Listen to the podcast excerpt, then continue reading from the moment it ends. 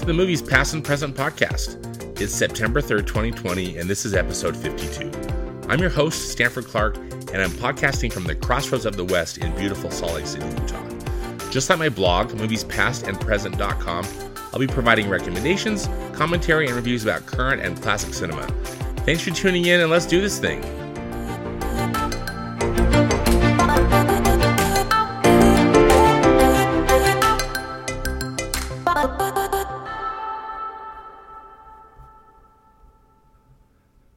New in theaters this week actually is is is uh, nothing, and I forgot to include one title in in uh, my podcast last week, so my apologies uh, for any fans of of Bill and Ted. Uh, but it's it's it's Bill and Ted Three, uh, and its official title is Bill and Ted Face the Music. So again, my apologies to any Bill and Ted fans out there. Uh, this is an interesting film because it's it's it's available in movie theaters where where in markets where theaters are open. So here in Salt Lake City, you know, you know theaters are open, and it's it's playing, but you can also uh, get it on demand too. So so uh, options for Bill and Ted Face the Music, and it's you know what's what the premise of this film is bill and ted are now and, and again they're uh, played by keanu reeves and alex winter but they're middle-aged dads and they're still trying to crank out a hit song and fulfill their destiny. Uh, and also you know it's it's time to save the world dude. So if you're a fan of bill and ted i i, I hear that this is this is this is uh just silly fun. I haven't seen it but I, I hope uh, Bill and Ted fans are enjoying it, and heaven knows we could just use a, a, a light and fun comedy uh, now. So, uh, Bill and Ted Face the Music is rated PG 13 by the Motion Picture Association for some language, and I'll have a link to the, the film's website in the podcast notes on my blog so you can see the various uh, on demand options if that's the route you are interested in in taking. Uh, currently in theaters are, of course, uh, The New Mutants uh, and The Personal History of David Copperfield, and then uh, Tenet. And I'm going to be reviewing all three films here in, in just a moment.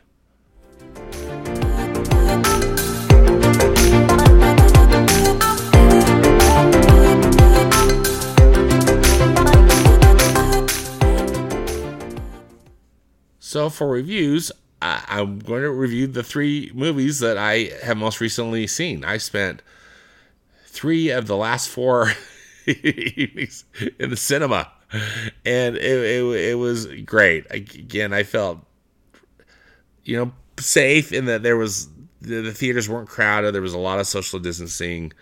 They were clean. I was wearing my mask the whole time, and uh, you know staying well, gratefully, uh, and and I was really happy to see some new cinema. Uh, even though you know, I think the, the well, all these films are, are, quite different. So let's let's jump in first to the New Mutants. Now, this is a horror thriller based on characters from Marvel Comics, uh, X Men.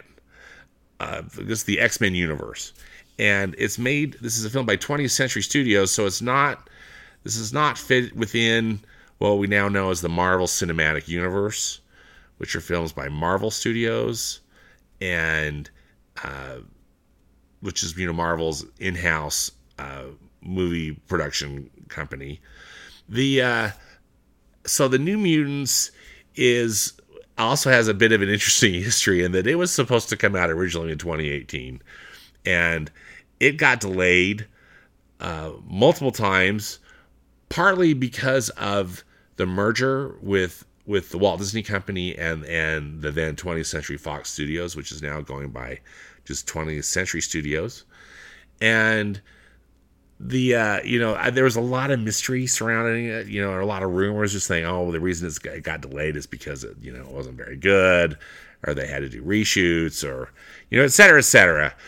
We don't really know all the facts. Don't know if we ever will about it, but finally, of all films to be released at, at kind of the, the when theaters are opening up during the pandemic, It's the New Mutants.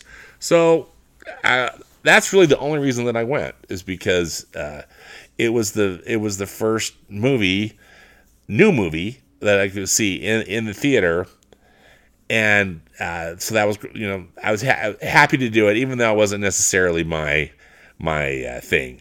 Uh, it's a PG thirteen horror movie, so it makes it a little calmer, but still it's it's it's it's it's uh you know there were a lot of a, a lot of scares that they were that they were trying to throw at the audience in, in this movie. The premise is that there are five of these mutants within uh, you know and within the X-Men un- comics universe mutants are humans that have special powers and the X-Men is uh, are a group that you know are become like super use their powers uh, to be superheroes uh, you know and kind of the, some of the classic X-Men or Wolverine of course who's got this incredible tolerance for pain uh, and had those horrible claws installed, but those, you know, become his weapon. Uh, and then Storm, who, you know, creates storms, that, that sort of thing. But these, so these five teenagers, they've, they've got, they've got these burgeoning uh, powers. And some of them don't even know what their powers are, per se, but they've been noticed by uh, a particular group and they get they've been put into a a really creepy hospital. And there's a, a mysterious doctor there named Dr. Reyes, and she uh, observes them and, and then tries to tries to quote unquote help them. But of course, it all seems very mysterious. And then things start just going completely haywire, and all of their like worst dreams are actually coming true for these for, for these five uh, mutant kids. And so uh, this movie was like the weirdest hybrid of The Breakfast Club and then the TV series of Buffy the Vampire Slayer. And then, of course, you know, with some X Men thrown in. Although none, none, no X Men. They talk about them, but no, none of them really showed up, which I thought was kind of a bummer. But uh, I don't necessarily want to be too hard on this film. I didn't enjoy it because mostly just because of the genre. Uh, but it's you know it's not horrible, and for and for it to be have been delayed as many times as it was, and who again who knows how much work had to be done to it, or you know reshoots or whatever. It's I mean it's not the it's not the worst film. I, it wasn't great, and I only gave it a one and a half out of five stars. You know, much of that though is just because it's not a genre I enjoy, and I can't feel like I can really objectively um, rate it. So didn't love the New Mutants, but what I loved was going to the movie theater. It was so much fun to see something new on the big screen. So then I'm following up that with uh, Tenet. So Tenet is just like really the almost the complete opposite, which is a film I've just been incredibly excited to see for months, and it's kind of been like the Hollywood bellwether of of you know if Tenet can get into the theaters, then then we know that uh, you know, it's it's safer to go back to the movies and and and, and things are going to start to go better because you know we can we can we can see Tenet now. Tenet's directed by Christopher Nolan, uh, you know, a very popular and, and reputable Hollywood director, and uh, you know he directed films like Interstellar and Inception. Uh, most recently, he directed Dunkirk. Uh, he directed The Dark Knight. Batman trilogy.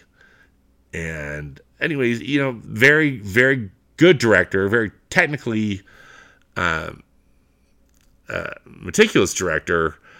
But uh, Tenet for me was just uh, did not live up to expectations. Part of it, I think, was you know, and it's it's it's a it's a challenge. I think as a movie fan or really a fan of anything, you get your expectations set pretty high and then when it, when when it doesn't deliver, it's a bit of it's you know it's a bit of a downer. So I saw Tenet in an IMAX theater here in Salt Lake City, and I got to tell you, what is typically like a pleasure dome for me turned out to be like this self-imposed torture chamber.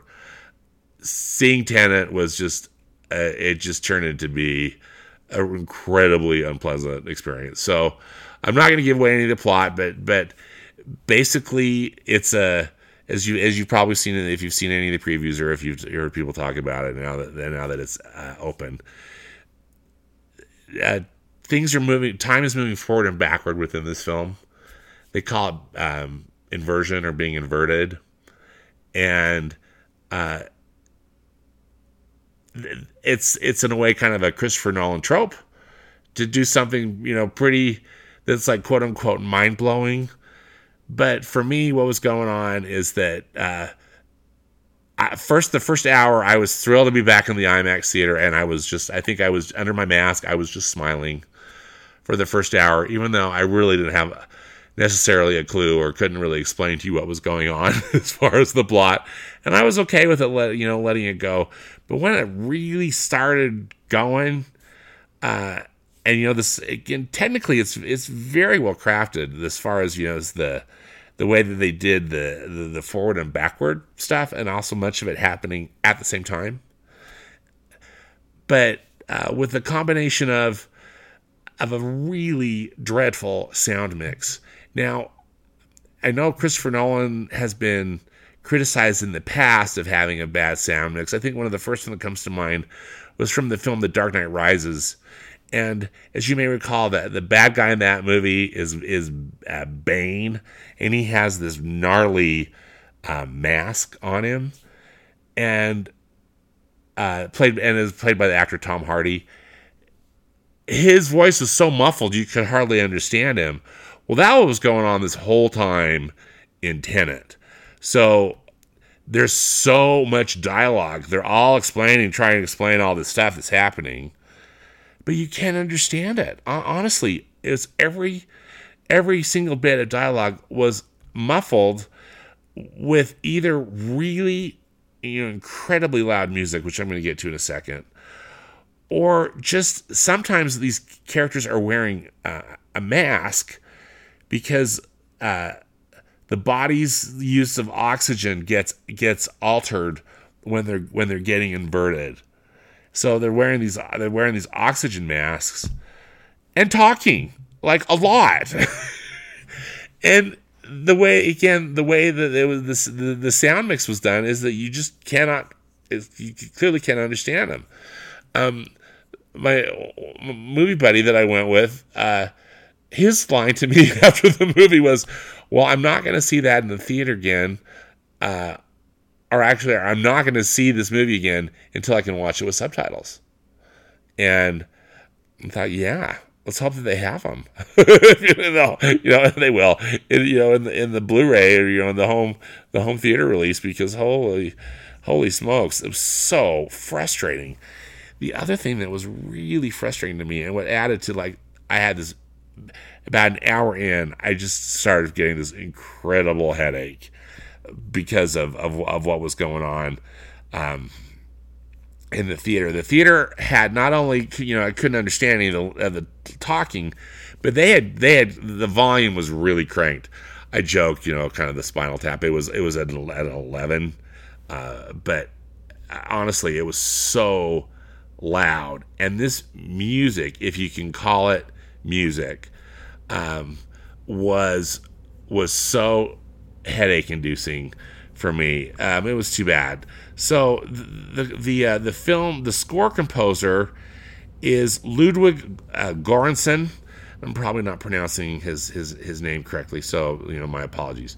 But uh, Ludwig, he's he's a very reputable composer and has done some some stuff that I really love. Like he he was the one who one who wrote the Black the the soundtrack to the film Black Panther, and and uh, which is fantastic. He also did the soundtrack for for uh, the the uh, series on Disney Plus Star Wars: The Mandalorian, which is really cool. The music in that is just fantastic.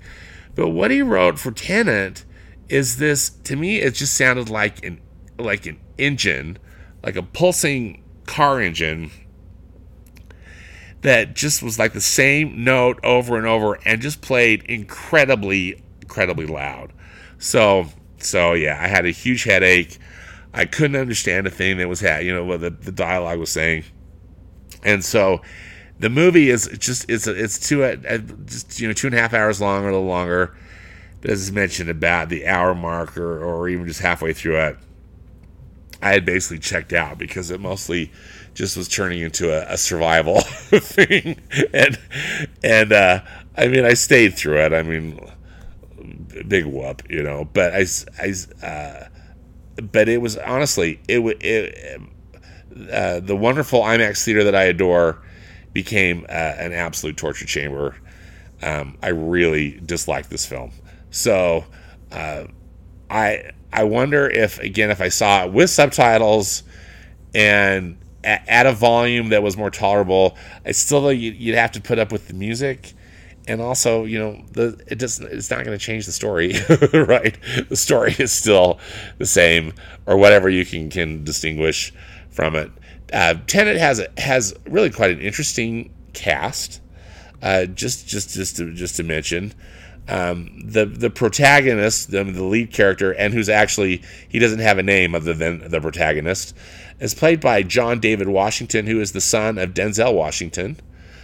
Uh, Robert Pattinson plays an important role uh, in the film. Elizabeth Debicki and Aaron Taylor Johnson in it, and then the bad the bad guy is played by Kenneth Branagh. And again, all the actors are, are, are terrific. It's it's for me, it was really uh, the plot, and then that uh, absolutely horrible sound mix, which I'm. you know I almost would recommend not seeing it in IMAX, which really goes against everything that I believe in as a moviegoer.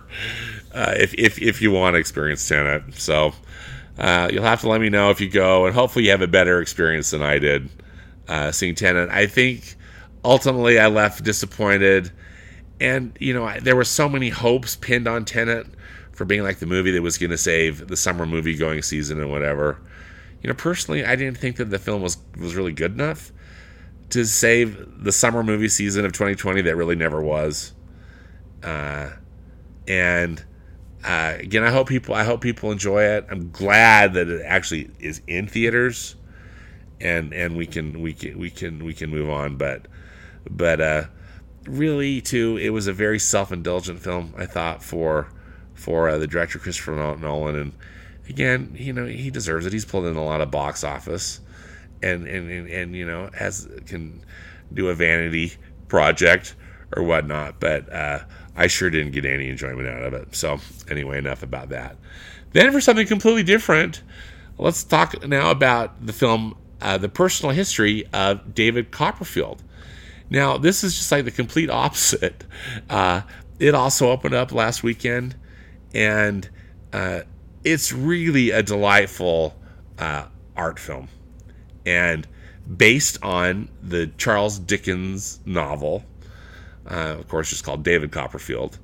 Uh, this is this film is directed by Armando Iannucci, and it just has it's just it's just basically a, a modern retelling uh, and a very stylish one of of David Copperfield, and they, they you know they keep it within two hours, and so you know, as as as these Dickensian plots are, they're very elaborate, and and and uh, I thought the filmmakers did a nice job about keeping the, the, the you know the Dickensian quality quality to it, but they made it uh, into the into their own thing. It honestly reminded me of something that you would see on on on Masterpiece Theater or on PBS, and I mean that as a compliment it's you know it was just it was just it was really nicely done and and I and honestly it was like the anti Tenet for me because uh, the volume was reasonable. Uh, you could understand the dialogue and, and as well as understand the plot. Now, as far as the plot goes, if you haven't read the book David Copperfield, it might be a little much, and so I, I would suggest doing a little maybe maybe checking out uh, uh, a summary uh, of of of the book somewhere online. So you know Wikipedia or whatever whatever your choice would be, just so you might just get a little refresher because because a lot of stuff happens, a lot of characters are get introduced, and frankly, I think probably one of I don't know if I necessarily give it a criticism, but it could possibly be one uh, in that you don't get a lot of exposition necessarily about some of these characters. They just show up, assuming that you uh, know who they are because you you know that you that you read the book. You had to read your book and read the book in you know ninth grade, your ninth grade English class or whatever whatever the case may be.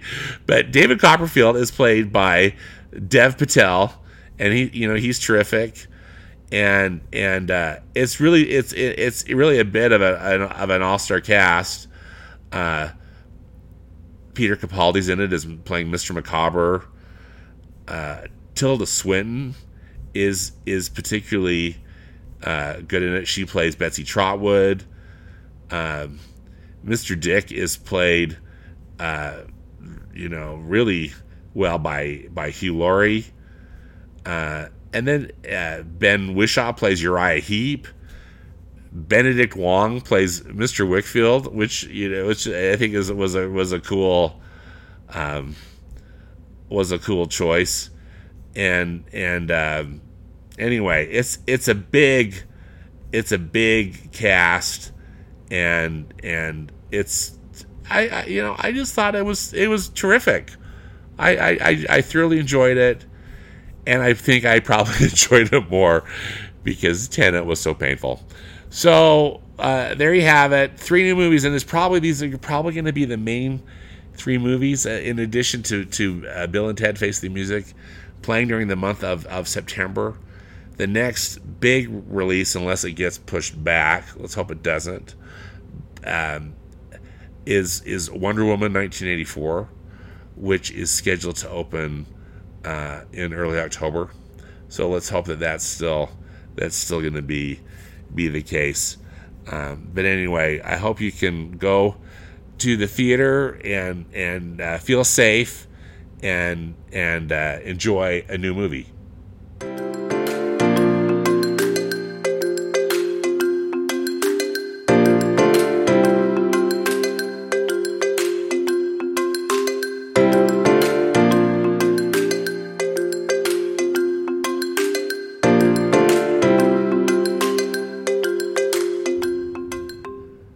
Classic Cinema Corner.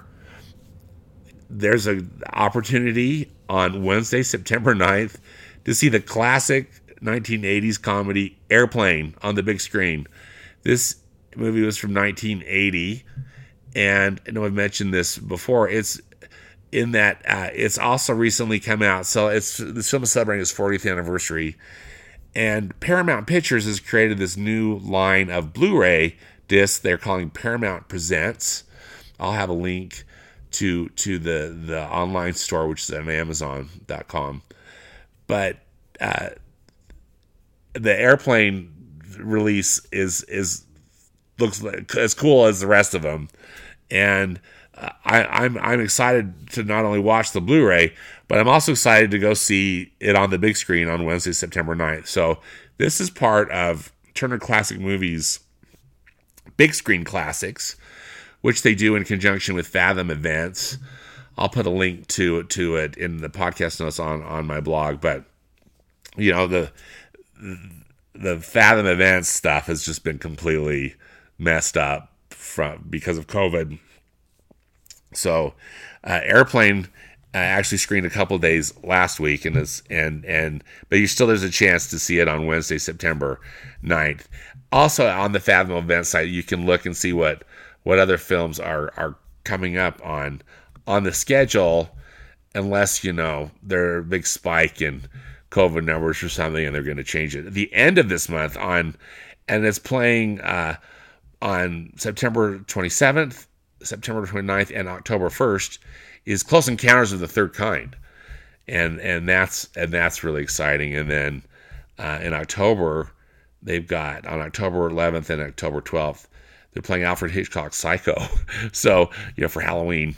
Uh, anyway, so glad to see that the Turner Big Screen Classics are back on, you know, back on the big screen and uh, Airplane.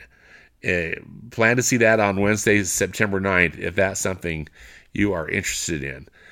Also of note uh, is is uh, the New York Film Festival, which is happening September 17th through October 11th.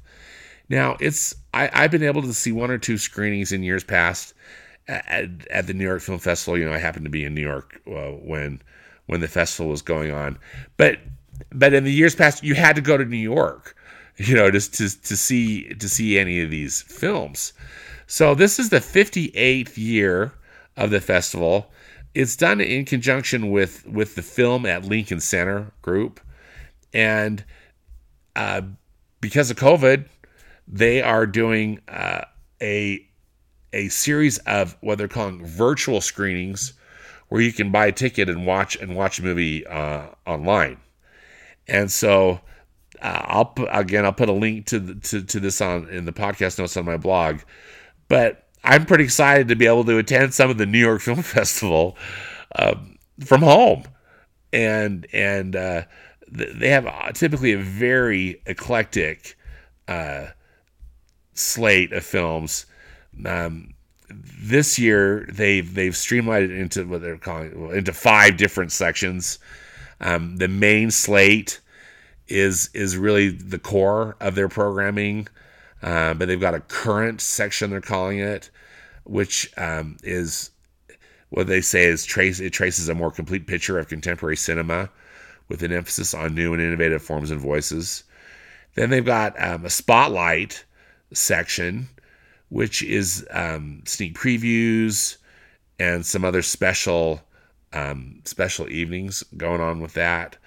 A revivals section, which they're saying connects cinema's rich past to its dynamic present through an eclectic assortment of new restorations, titles selected by the festival's filmmakers, rarities, and more. And uh, they're going to have some talks that they're going to announce, and um, and I think you know it's going to be. I think it's going to be really cool. What the the other thing that they're doing is, in addition to these virtual screenings, if any of you are in the New York area, they're doing some drive-ins. So they've got they've got two drive-in theaters, one in one, one in Brooklyn and one in Queens, and uh, that's how they're going to do it. So uh, I'm glad that they're continuing. You know, they're they're, they're still gonna they're still gonna um, have a festival, and and uh, those of us not in the New York area actually get to take place in this one, which is pretty rare, and uh, I'm pretty excited about. So I probably am going to be seeing some of these, and let me know if you're if you're planning to watch any of these, and I'll I most likely will post information about this uh, on my Instagram feed, and links to that are, are in my in the podcast notes on my blog as well. Well,